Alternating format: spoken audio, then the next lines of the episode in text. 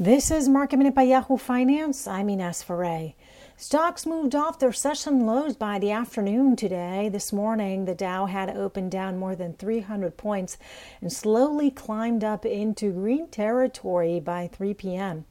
Airline stocks have been under pressure. United Airlines is the latest to have reported its difficult quarter with revenue down 78% as capacity was cut 70%. New lockdown measures in Europe are threatening airline demand as well. Oil prices were moving in tandem with those new lockdown measures in Europe to prevent the spread of COVID 19 threatening oil demand. But prices moved off their session lows after better than expected inventory data.